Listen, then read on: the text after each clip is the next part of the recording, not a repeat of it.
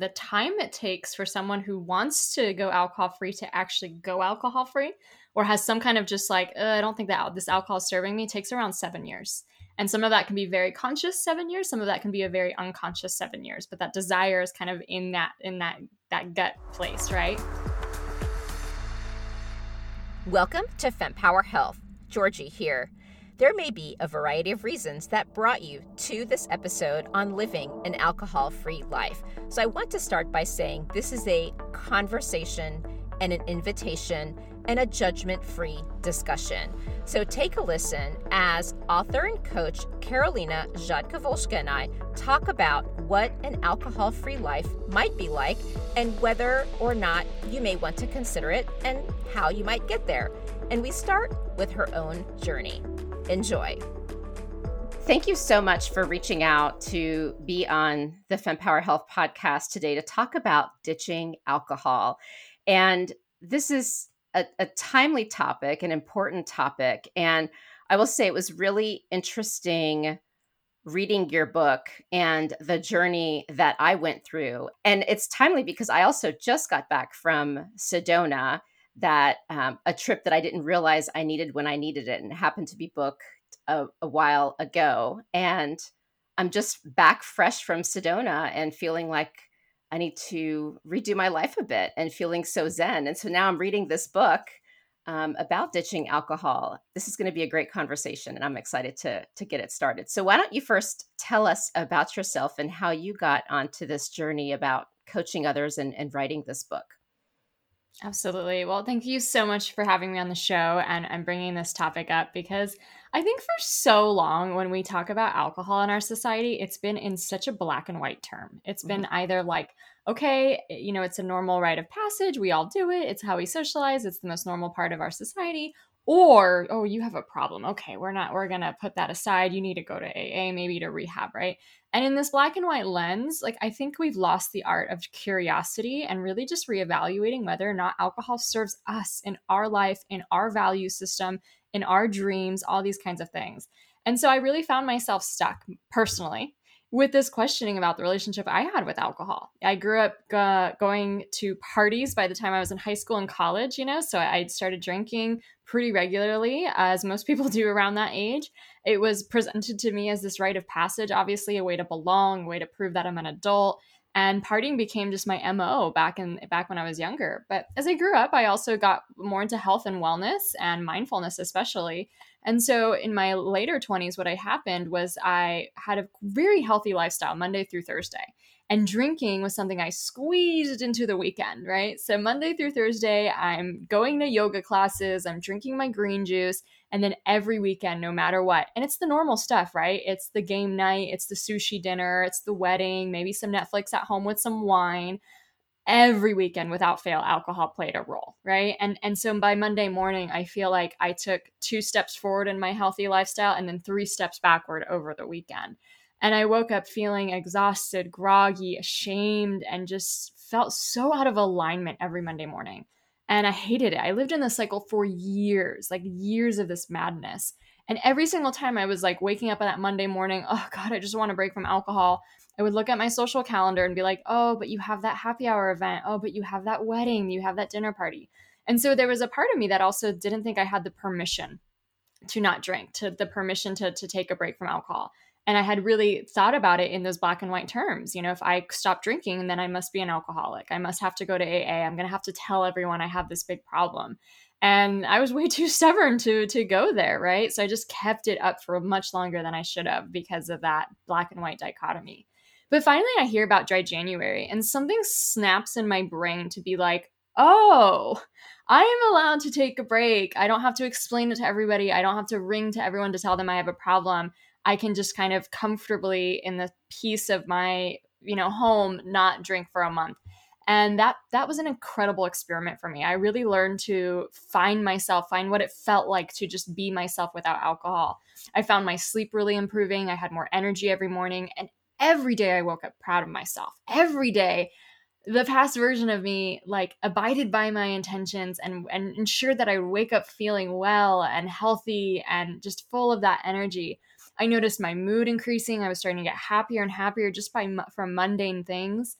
And so I really enjoy that break from alcohol. But February comes around and I still have this incredibly strong belief in my mind that normal adults drink. And if I have if I want to be a normal adult, I have to drink. And so I drink a few times that February and the contrast just hits me so much. Even two drinks completely ruins my sleep.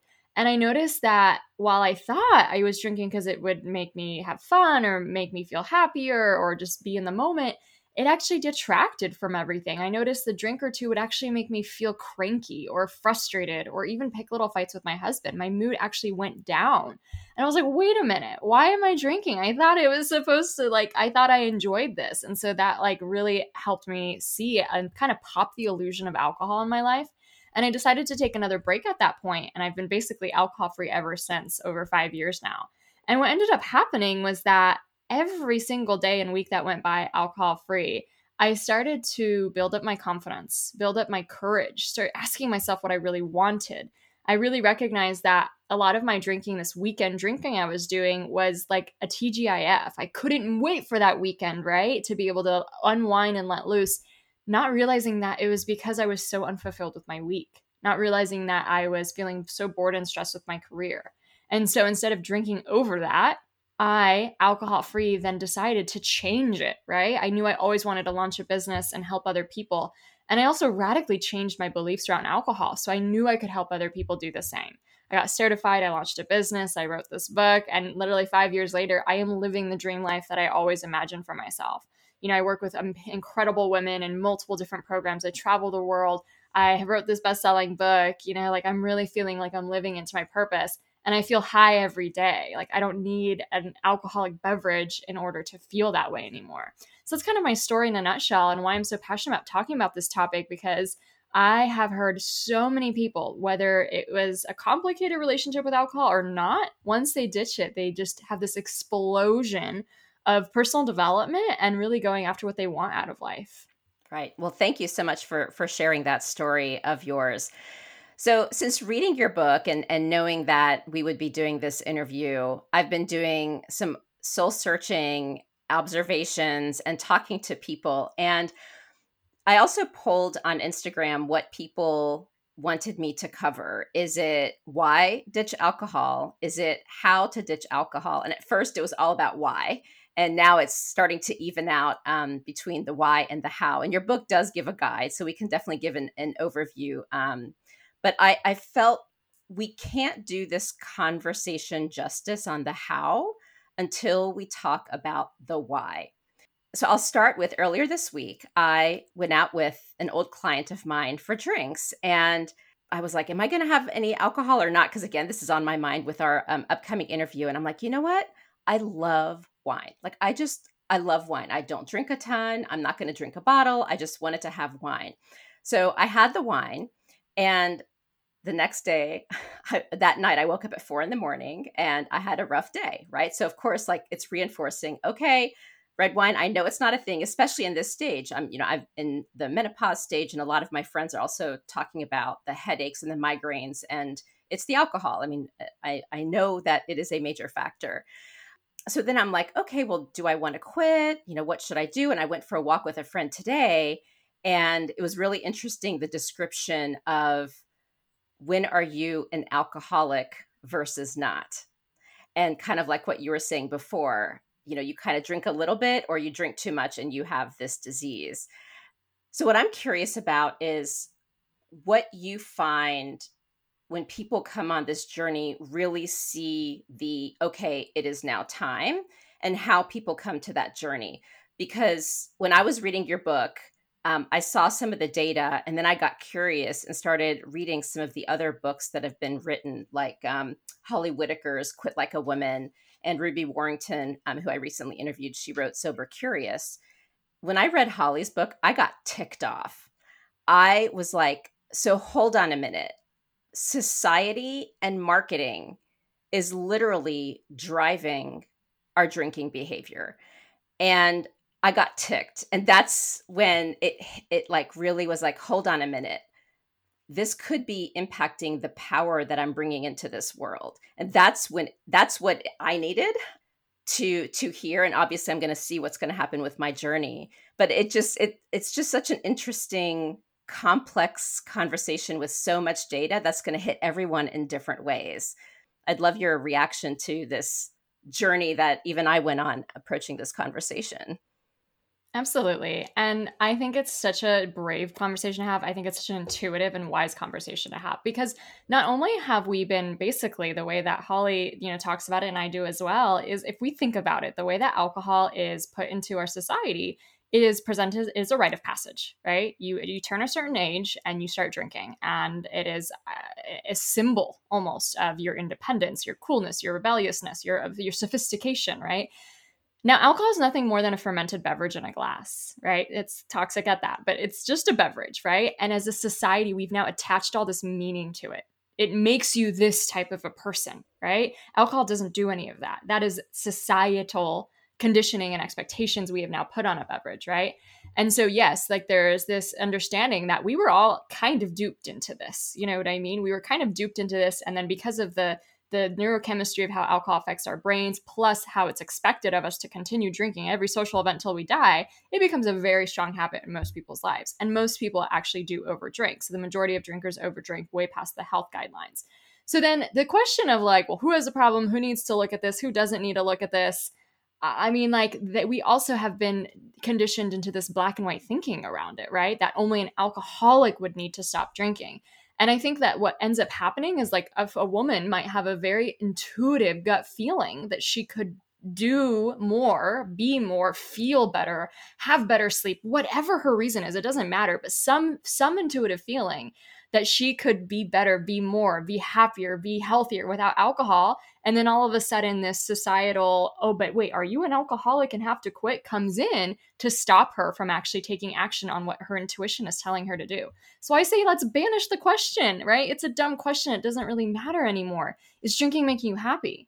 Is drinking aligned with your values? Does drinking help you achieve your goals and dreams? And if you don't like the answer to those questions, no judgment. You're just allowed, you have my permission, you have the universe's permission to explore this and get curious about it in your life, to take an experiment maybe and take an alcohol free break uh, where you, you you you set aside alcohol not for forever, but just for a, a period of time, so you can then re- really evaluate how do you feel without it, right? And for me, that's how I literally fell in love with the alcohol free lifestyle. If you told me I was going to quit forever, I would have never tried it, you know. Right. But by exploring it, I recognized that I liked it so much better. I liked everything about it, and that a lot of the reasons why I did like drinking were actually these false beliefs that I had put on alcohol too. You know, for example, so many people say alcohol relaxes them at the end of the day. And I get it. We are such busy women. We're running around all day. We have so many responsibilities. And then we drink, and it, and it feels like that one time we have me time, we can just let it all go. But on a neurological level, alcohol doesn't actually relax the human brain. Alcohol actually releases more stress hormones into our body. We release cortisol, adrenaline, dynorphin into our body. And when you woke up at 4 a.m., that's literally when your stress hormones were at the very height of that yep. feeling. And all of that um, anesthetic or sedation effect of alcohol wore off. So you're only feeling the worst of exactly. it, right? Uh, neurologically, again, alcohol doesn't relax us. But what they've proven is that we anticipate relaxation and fun from alcohol. They once did a study where they put these brain nodes on people who just left work. So their scientists were able to measure people's brain waves. And everyone just left work, so they're pretty stressed out. All of their brain waves are pretty chaotic, right? And they arrive at a restaurant or a bar and they all sit down and order a drink all of a sudden the brain waves slow down and relax. Now, the kicker is nobody actually drank the drink yet. They didn't receive the drink yet. They just ordered it. So, what that tells me is that the anticipation of a reward is actually what's relaxing the brain, not the ethanol itself. The ritual of sitting down and enjoying a glass of something you love is sending signals to your brain that it's okay to let go and relax, not the ethanol. The ethanol actually works in counter to that. And so, someone, for example, who loves wine but doesn't like those nasty side effects that they get the next day, I would say, well, find an alcohol free wine that you love, and you're going to have the same benefits without all of that, you know, ethanol qualities that are hard for your body to detox. And so, again, I think uh, intuition should be driving this conversation of, of who can look into their relationship with alcohol. And it's not a matter of deciding today whether you're going to quit for forever. I think really just experimenting with the break if you've been drinking like me since you were 17 years old and you've never had a long period without alcohol other than like pregnancy, you owe it to yourself just to see what it's like, you know? And then, you know, if you don't like it, you can go back. You have all the autonomy in the world, but it's almost like until we really compare apples to oranges, we won't even know. You know what I mean? Right. And what ends up happening, I think, for so many women, they get on fire. They do feel their energy improving, they feel their sleep improving, their relationships, they're able to be more present and connect with people. I feel like your courage and confidence, inspiration, clarity goes up and it just tips into that breaking point of really having more agency and more uh, like ambition and drive to just go after the things you really want most in life. Yeah no absolutely and and i will say i have definitely as uh, ruby titled her book um, i'm definitely sober curious like there's actually an event this weekend with um, all the the parents locally and uh, i started to have fomo because so many of my good friends are going and i was like i'm not going because I know exactly everyone's going literally to drink and be goofy and I I was like what if I get caught up in it? And even if I don't get caught up in it I don't know if I even want to watch this. And so I just flat out as soon as I, I got into this sober curious state it was such an easy no um, of just like there is literally no reason for me to go I can hang out with these people one on one in another venue. And I love that too because, like, you know, a lot of times if we think that something isn't fun unless we're drinking, it actually means it's not really fun for us. exactly. us. And that's like we're not really listening sometimes to our deeper inner self about what experiences we really enjoy. We don't have to put up with the experiences that aren't maybe our cup of tea, right? Uh, in order to belong or to people please or what have you. Um, and and I think it's also really cool to explore that. You know, sometimes we have even more fun. Like if if you enjoy dancing or if you enjoy talking to people, like being alcohol free while doing that, it can feel just as exhilarating, if not more, because you're fully there and present. Uh, so it's almost like sometimes you can have your cake and eat it too. You know, you can go out with your friends and have a great time drinking mocktails and wake up the next day and do your workout. You know, it's not exactly. one or the other. exactly. And I guess just one other point, and, and we talked about it a bit, but I just I have to talk about it just because it's it's so important and I, I really want to make sure that people hear this. So, like in New York City, especially, I feel like drinking a ton is so normalized because people live in small apartments. You've got all the mixology, fancy bars. And um, so everyone gathers at a bar to hang out.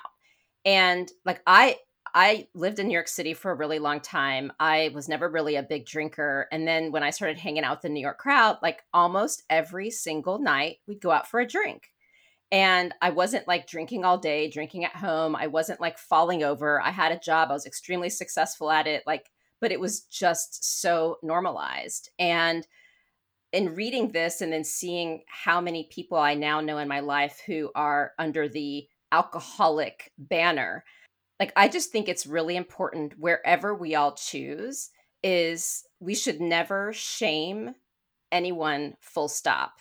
This is a big societal challenge and maybe I might even say problem. There's a quote in here in the quest to be normal, we lose our intimate selves. And that's a quote from your book. And, you know, it's it is normalized to be drinking, you know, going to these football games, etc. And I just I really want to just have people just really meditate on that as a way to like what is my definition and also, I would like to ask for people to stop being so darn judgmental about it because who's to say the 10 drinks for the person who does it all the time, but why are they not an alcoholic versus the person who now claims they are? So I just, I um, I hope it's okay to just really call that out because that was one thing in reading all of this stuff and just my own personal experiences with people struggling.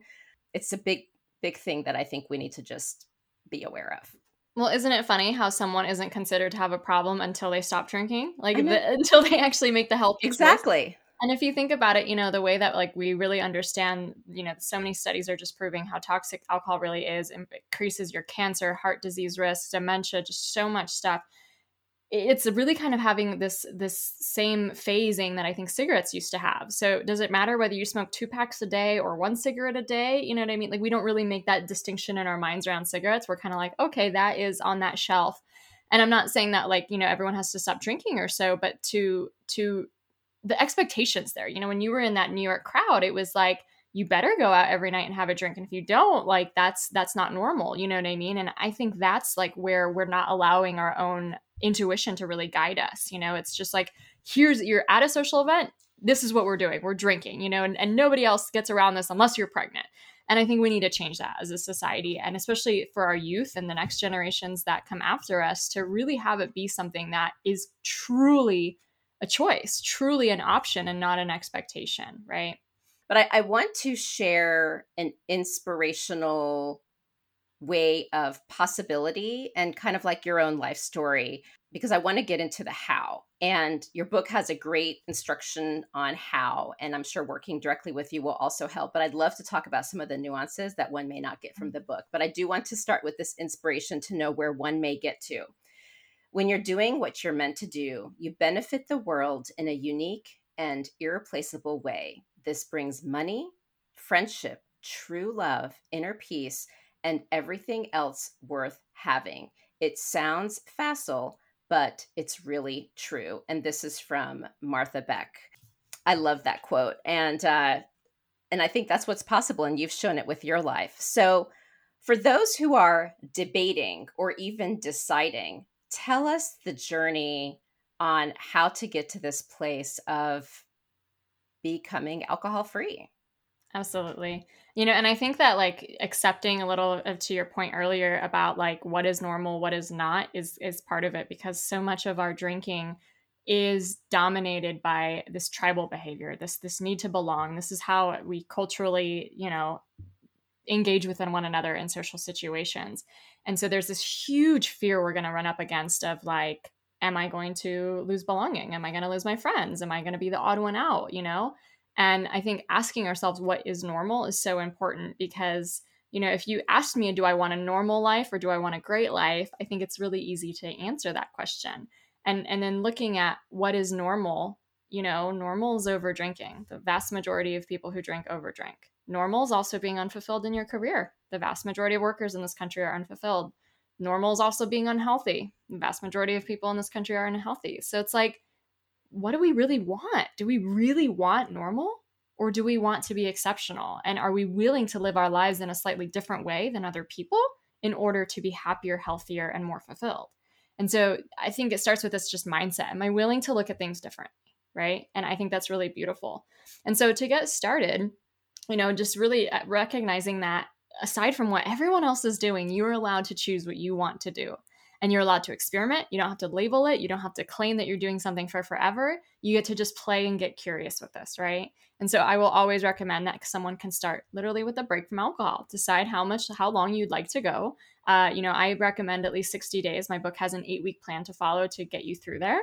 30 days is also amazing. But guess what? Three nights is amazing. Three nights is like showing your muscles it's like muscles that haven't been worked out before to get them to practice to get them to working out what it feels like to process your emotions and feel your feelings and not numb them immediately with a drink and learn how to just be comfortable in your skin without something outside of you. And so deciding that you would like to experiment without alcohol is i think the first step and you know deciding on what the parameters will look like how long you would like to go. And once you're there you know like really then asking yourself uh, that recognizing that this is a process to change what you think about alcohol and believe about alcohol maybe even clear up some limiting beliefs you might have around it and what you think it does for you. So for example one of my biggest reasons why i was drinking was because i thought it made me more confident in social situations. I grew up very shy. I am an introvert at heart. And when I started drinking as a teenager, alcohol was like this magical elixir that turned me into an extrovert. And for almost a decade, I used alcohol as a way to become a version of myself I didn't think I could be on my own, right? I, I had to have a drink at a party. It was like my little crutch, right?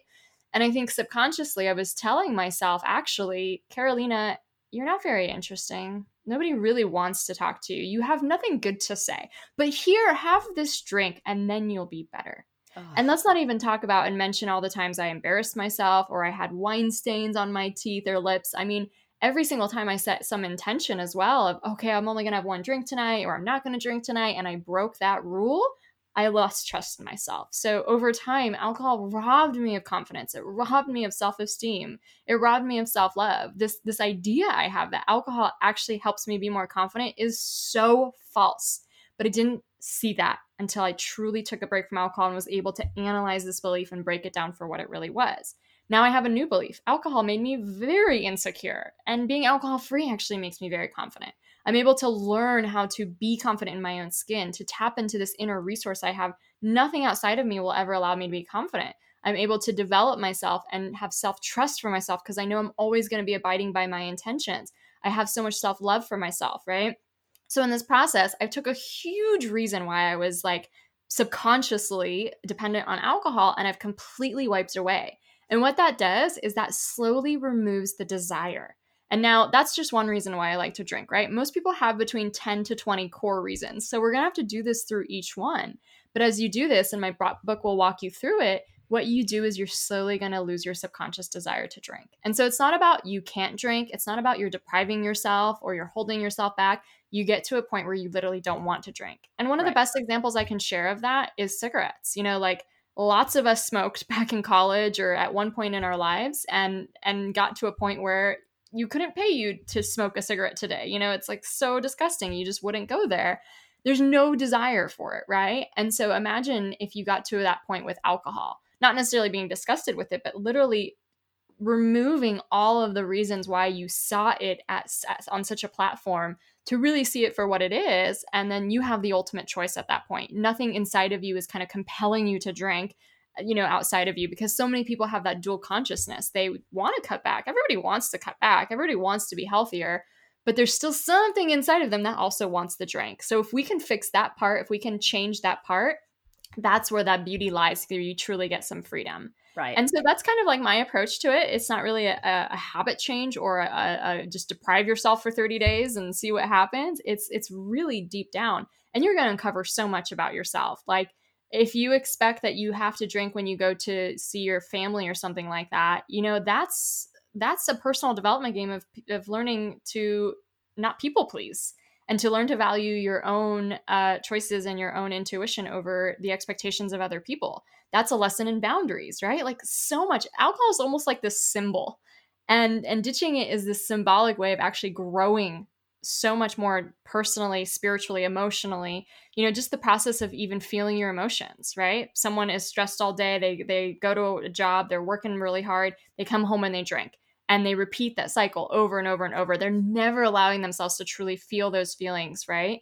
But let's say they take a break from alcohol and they really feel the feelings. And you know what they feel? They feel frustrated at their job. They feel frustrated that their boss is giving them way more work than they're getting the pay or the title or the recognition for. They know something needs to change. Maybe they'll have a conversation with their boss. Maybe they'll apply for a different position. Maybe, just maybe, they'll pick up their biggest dreams and actually launch that business that they've been wanting to launch when you continually numb over the problems and the the things the feelings that are uncomfortable you'll never find a solution. But when you actually feel them and process them in a healthy way you will be so much more able to to find those solutions and make the shifts and little pivots in your life where needed.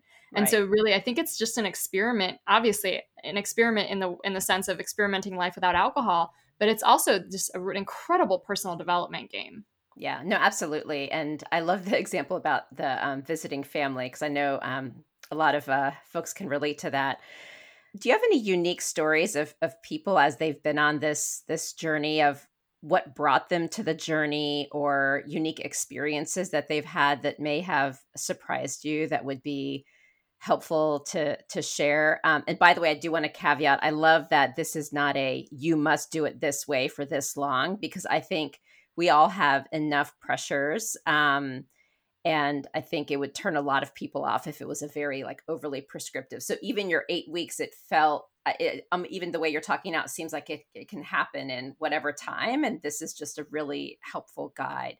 Um, but just any interesting stories that we should bring to life. And also, too, sometimes, you know, I say step one might be take a break from alcohol. There's a step before that. There's a step of just leaning in and reading some books and listening to some podcasts, just letting your brain absorb new information about this topic, you know, letting yourself just be open to new ideas and beliefs. So really, there's no pressure there.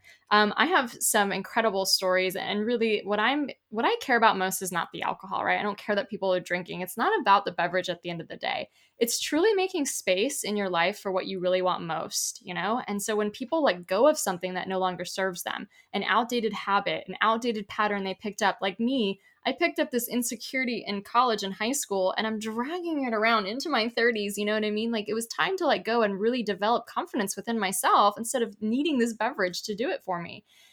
Letting go of these outdated patterns, habits, or ways of being allows more goodness to come into your life.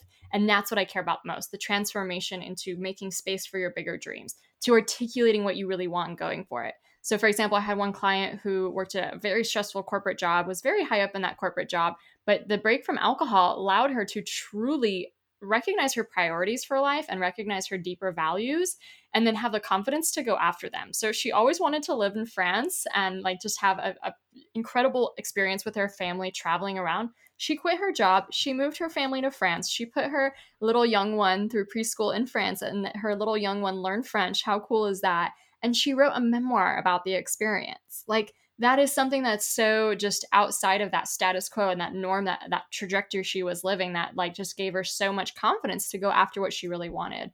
I've had other clients that have launched their own businesses or become coaches themselves because they really truly found that they were supposed to go through this challenge for a reason because they're now supposed to help other people. I have clients who have done things like started nonprofits because they've always been near and dear to their heart but they just didn't have the time or the energy to like actually to give back in that kind of a way before when alcohol was still present in their lives. I've had clients who've written books about you know their incredible journeys. I've had clients who have moved across the world or bought in second homes because they always wanted to have this kind of lifestyle. So I, I it's it, it sounds almost too simple but i've seen it happen so many times over and over over again when you remove the alcohol from your life, you determine what you really want, and then you get the audacity to go after it. And it's just like these qualities that going alcohol free gives you in in such a full force. Not only that energy, the time. I mean, it's not like most people are spending so much time drinking, right? Like we're not seeing someone drinking round the clock, but the mental energy that goes yes. into it I mean, I was always debating it. Always. It was should I? Should I not? okay, well, I was invited out, but I have that early morning tomorrow. Okay, you're supposed to work on that presentation, but one drink won't hurt. Okay, but you never stop. It was like this monkey chatter on and on and on and on, recriminating myself, ruminating, deciding, you name it. It took up so much mental space. Now, I like to say this in a funny way, but imagine if like someone like Einstein was constantly overthinking about a beverage would we still have the laws of relativity today, right? Like we are, we have these incredible gifts inside of us. We have so much potential to offer back into this world, and we are devoting so much wasted energy on a silly beverage that a huge marketing giant told us to drink when we were 18, right? And so there's so much freedom that can come, the mental time and space. But I also think another thing, the courage, right? It, it does take a lot of courage to go alcohol free in this society. You have to tell people, you ordering even just a mocktail or a non-alcoholic drink at a bar takes courage, right? Saying anything about it takes courage. You know, deciding to do something different than other people takes a lot of courage. And I really find that that builds that courage muscle for the next step because trust me, every single thing you want to do in life that's true to you is going to take courage. And so it's like you're strengthening that muscle in, in this exercise in this way to be able to have it overspill in the next way, right? In the next in the next iteration. The confidence you build for yourself too. I mean, I had never done anything like that before when I first went alcohol free. Every day, every week that went by, I was like, three weeks without alcohol? 50 days? 100 days? Who is this person? I don't recognize her. And it started challenging all the other limiting beliefs I had. I always thought I could never be an entrepreneur. I never thought I could write a book. I just, I thought I was too shy, too foreign, too incapable, not smart enough, all these things. And it was like, I never thought I could go 100 days without alcohol. And I just proved to myself that I could. So, what else am I telling lies about? What else am I making assumptions about that I don't really know? And so I think it's like this identity, this massive identity change that happens as well. Like I am far more capable of way more than I ever imagined. And that really truly does spill over into other areas of your life. And those are my favorite stories. I mean, oh, that's I, just, I see it happening over and over and over again. I just got this uh, testimonial from someone who was saying that They've been 44 days without alcohol after being stuck for 10 years. In the last 44 days, they've done more for their productivity, for their dreaming, for their goal action, for their health than they have in the last 10 years. I mean, hearing something like that makes me really truly know there's something really big here. there's something really cool that happens when you when you alchemize and take away that alcohol for a moment. I love that. And there's actually another quote in your book. I can't remember who, uh, it might have been Bill Gates. I don't remember who um, had stated it, but for anyone who's um, scared to to live their dreams and feel like writing a book or becoming an entrepreneur or whatever the dream is uh, feels too big. Uh, this is so, this really hit home. And so I, I wrote it out for us to talk about today. Five years from now, you can be certain of one thing five years will have passed. And so um, there's a lot of context around it in the paragraph about, you know, it may seem like it's a lot to do, but if you do nothing ever, then the five years will still have passed. So even if you write one page a day or meditate for 10 minutes or take a walk for five minutes, whatever it is, you're doing more than nothing and just waiting for the five years to pass. So um, I think that's such an important point. Exactly. And just the idea that, you know, a lot of things do take time and that really mm-hmm. scares us from even starting. And like, it's okay for things to take a long time. You know, like it took me four years to write this book. Four years, you know, and I wanted it to happen in one year. I wanted it to happen overnight, right? And yet, was it not worth it? Like, is it not worth spending four years working on your passion? You know what I mean? And so I think like the the quote from Bill Gates is we we overestimate what we can do in one year, but we underestimate what we can do in five to ten years. Yes. You know what I mean? And consistency and baby steps add up. Yes. They absolutely do. Now, do you find, um, because I'm just thinking about all these fads and intense beliefs and discussions on other things that aren't necessarily alcohol, but can possibly fall into that category. So, um, like being addicted to certain types of diets or certain types of workouts, um, or like, you know, um, a certain way of eating or being and a lot of them can become cultish. I mean if you think about it like the drinking part we might even consider as a bit cultish right? And do you see people struggling with maybe transitioning from one like alcohol to something else and they also have to kind of wrap their head around okay maybe i've eliminated this but now i'm substituting for that so maybe the journey kind of takes a curve? Or do you find that the alcohol part becomes is such a driver that it actually helps release everything else and truly um, get to someone's purpose that's such a good question. And I think obviously if we're using alcohol as a way to suppress numb emotions, then like we can find lots of ways to do yes. that. There's a lot of ways to distract ourselves to numb emotions. And you know, it's not like we're ever gonna be perfect feeling beings all the time. I watch TV, right? Like there's there's moments where I'm just kind of zoning out as well. Um, and so yeah definitely we can we can find that happening in other ways but you know if it's not what you do 100% of the time but it's what you do in a sense of like, do I have a process in my life to access and process my emotions? Maybe not every single day, but do I journal maybe a few times a week? Do I have some kind of somatic thing that I'm doing that allows my body to move and process things out? Do I allow myself to cry? You know, things like that. Um, I also will say though too that like alcohol really is what they call a domino effect. That like you know oftentimes we try to do all the other things but then alcohol is the like one thing that like really uh negatively affects everything. So like a lot of people do find that when they remove the alcohol first you know their health improves their exercise plan improves their writing ability improves all those things.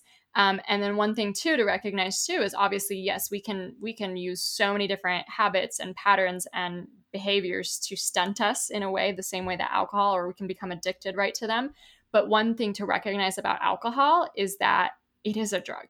You know, like these other things might be behaviors or something like food, right? Like they, they, they're a food group or it's a behavior, but alcohol is actually a drug. We are talking about one of the most addictive drugs on the planet. So it it really is a little bit more elevated about how dependent we get on it. You know what I mean? It actually changes your brain chemistry. It you lose consciousness on alcohol. There's a reason why you're not supposed to drive with alcohol. And so I think in a way too that like comparing alcohol to something like bread will never work completely because right it's exactly. not, it's not just a food. It literally is a drug that changes your brain and will you know removing it will also change the neurochemistry of your brain in a far different way than a lot of other things.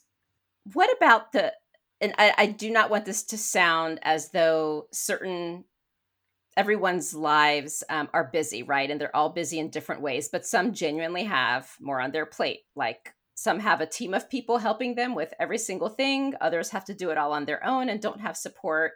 Um, so there are genuine things that can impact our lives. Like I know moms who are so feeling overwhelmed, they don't even go get their breast exam. Um, I have moms that I know in their 40s who've never gone. I mean, it's it's crazy how we just get overwhelmed and whatnot. And so I'm curious if you've run into people like that who are just feeling overwhelmed and they're like, thanks for this. I know it's good for me, but I don't have time. For those who lis- are listening and saying, this is great theoretically, I can't have writing in my journal. What do you mean? Like, I, don't, I can't even do a page. What would you say to them? And, and how do people like that get on this path? Absolutely. And, you know, it's really interesting, but a lot of studies show that uh, the time it takes for someone who wants to go alcohol free to actually go alcohol free or has some kind of just like, uh, I don't think that this alcohol is serving me takes around seven years. And some of that can be very conscious seven years. Some of that can be a very unconscious seven years, but that desire is kind of in that, in that, that gut place, right?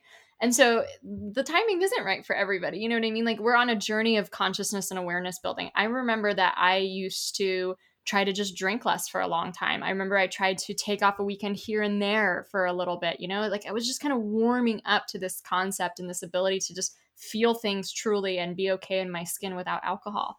Um, but at the same time, too, you know, like Holly Whitaker talks about this a lot as well of like, there is nothing more predatory than the alcohol industry going over to the most overstressed part of our population and the most vulnerable part of our population you know overworked moms and overstressed moms have such a lack of support a society that does not value their work lack of community lack of so many things and then to then throw on alcohol something that biologically releases more stress hormones in their life compounds their stress does not relieve stress makes you wake up the next day even more stressed out from the initial thing that was stressing you out it's like not having them a tool at all whatsoever it's it's really really really a dangerous thing that's even causing people to go even more backwards. It like pains me to think that that's kind of how it's set up today, you know, that like really the most vulnerable are offered alcohol as a support system instead of a true support system. You know, an alcohol make industry makes a lot of money off of that. And they make it cute, right? They make it cute with mommy wine juice and little sayings about the most expensive part of having kids is all the wine you have to drink. It's not cute. You know what I mean? Like women are dying. Women, even our breast cancer risk goes up by 15% with just two drinks a week. Like this is not funny stuff, right? And so I think just having a mindset shift too about really seeing that like alcohol is not ever helping me. And alcohol is not it's it's literally compounding my stress. It's taking something that would have been a molehill and something that I would have developed emotional resilience around had I been able to just feel it and it's making it a mountain, right? It's making me unable to handle the stressors in my life and to really cope and to really be present. It's making everything so much harder. And I'm not saying that because of my belief system. I'm saying that because thousands of women have told me that, right? Um, and so, you know, with the lack of time as well, it's like, well, what is what is really a break from alcohol look like? It, it's actually giving you more time by by by replacing an activity that was very mindless and not something that was getting done, and and giving that same time back to you to focus on yourself instead. You know what I mean? So it's the mental energy that comes back, the sleep that comes back you know like how many times did i just go to bed too late i, I stayed up till like 11.30 or so watching a netflix show with my wine how much would I've been so much more gifted if I just went to bed earlier and, and passed on that? You know what I mean? So I think what's really needed is a little bit of a mindset shift that like you get more time back, you get more energy back, and you get more resilience back. The ability to handle your emotions and situations with a with a energy to be able to take what life is giving you instead of always feeling so overwhelmed alcohol produces that feeling. I mean, when we drink alcohol, we actually release this neurochemical called dynorphin in our brain. And dynorphin makes us feel very stressed, low, and sad. In fact, people who commit suicide have been found to have high levels of dynorphin in their brain. So there's there's just no way to me that alcohol is truly a solution.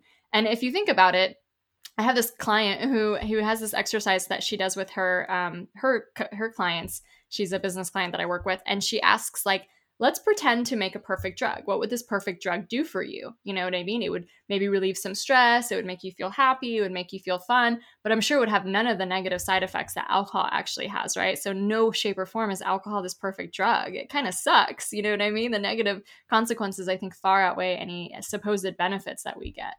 Yeah, absolutely. Now, what about this subconscious fear of getting what you deserve in life? We can never get to this place, like you even said, oh, well, I watch Netflix sometimes. Like there's so many things that we can do.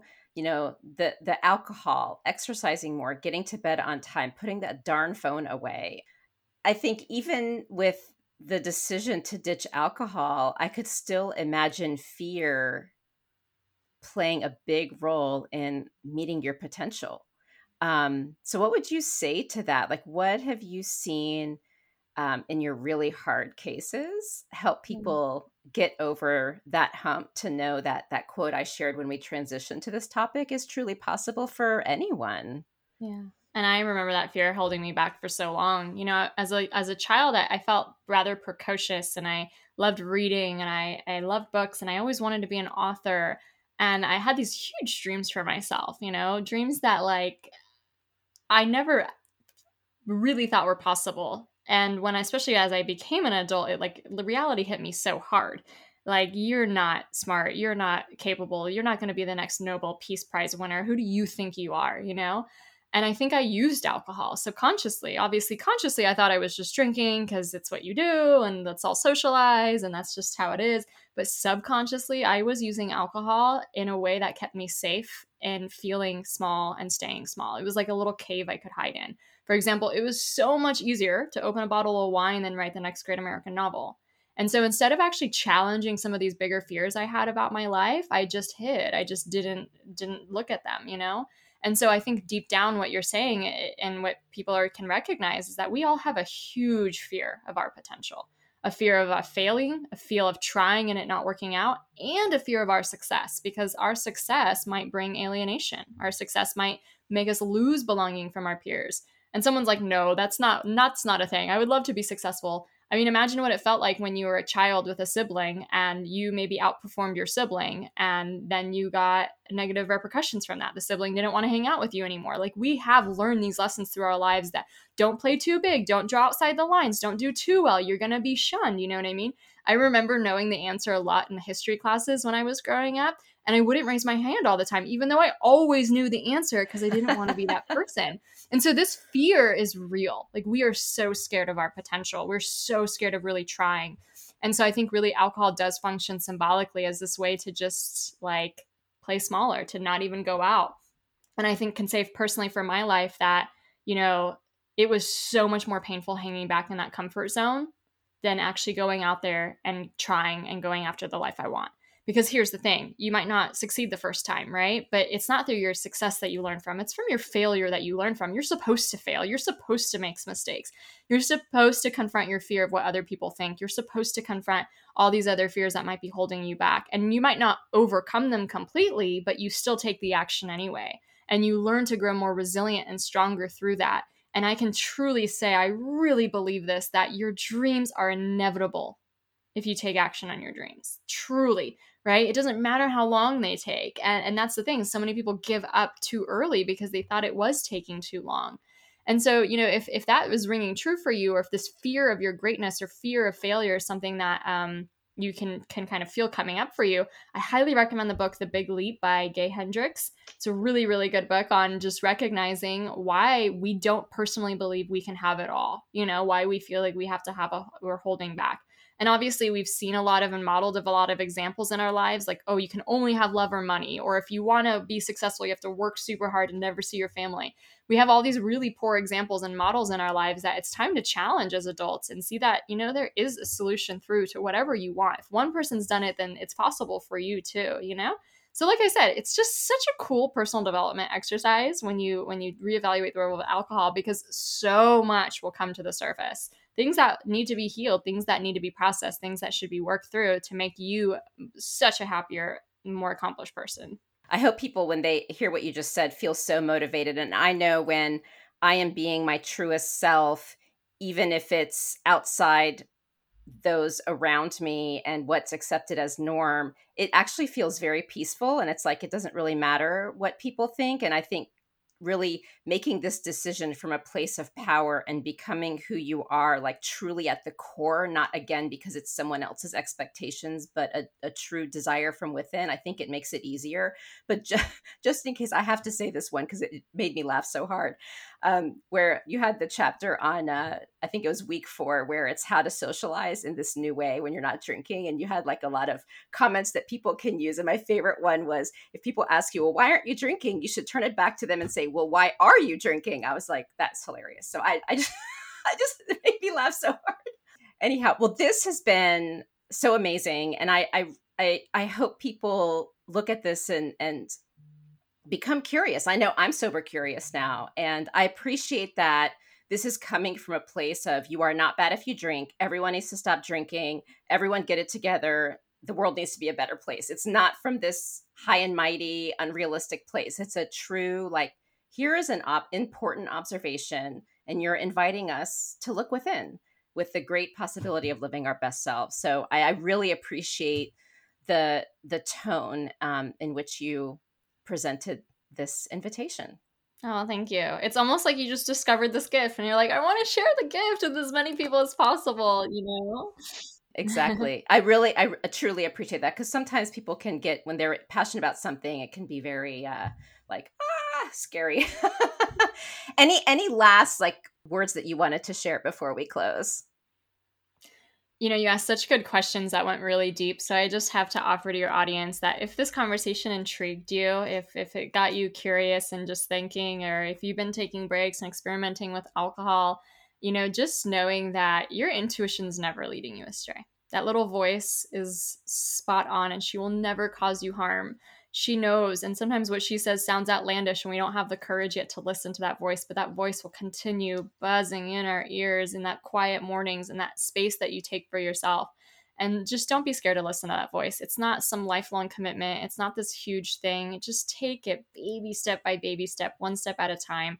If your next step today is to buy a book, that's incredible. If your next step today is to try a new alcohol free beverage, that's incredible. If your next step today is to put up the website you've been wanting to put up for so long and claim that space, then that's incredible. You know, just take your intuition as it's handing you. She won't lead you astray. And there's so many supportive people, so many supportive podcasts like this one that will continue helping you. Thank you so much for your commitment to helping all of us get happier and more confident by going alcohol free. Oh, thank you. Such a great conversation. And that wraps up another empowering session here at the FemPower Health Podcast. Now, before you dash off, I've got a quick, exciting invitation for you. Please join our vibrant community by subscribing to our weekly newsletter because it's really your frontline update on groundbreaking women's health research, the latest health enhancing products, fun quizzes to boost your health IQ, and unique discoveries that you won't want to miss. All of this delivered straight to your inbox, cutting through the noise of social media algorithms. Love today's insights? Show your support by rating and reviewing our podcast. Your feedback is more than just a pat on our backs here at FemPower Health. It lights the way for others seeking guidance and community in their health journey, amplifying the voices that need to be heard. And for a deeper dive into today's topics, check out the show notes and explore our website at fempower-health.com. Our site is a treasure trove of knowledge, neatly categorized by topics of interest and life stages stages, ensuring you find exactly what you need to empower your health journey. And your voice matters to us deeply. Whether you have a question, a story to share, or feedback on our episodes, reach out directly at info at fempower-health.com, drop us a message on social media, or hit reply on any newsletter. Your insights inspire our conversations. And a quick note the knowledge we share is here to embolden you in discussions with your healthcare provider. It's not medical advice. Always consult with your doctor for health decisions, and remember the diverse perspectives of our guests reflect their individual journeys, and it's not an endorsement by FemPower Health. Here's to empowering your health journey one episode at a time, and I'll see you on the next FemPower Health podcast episode.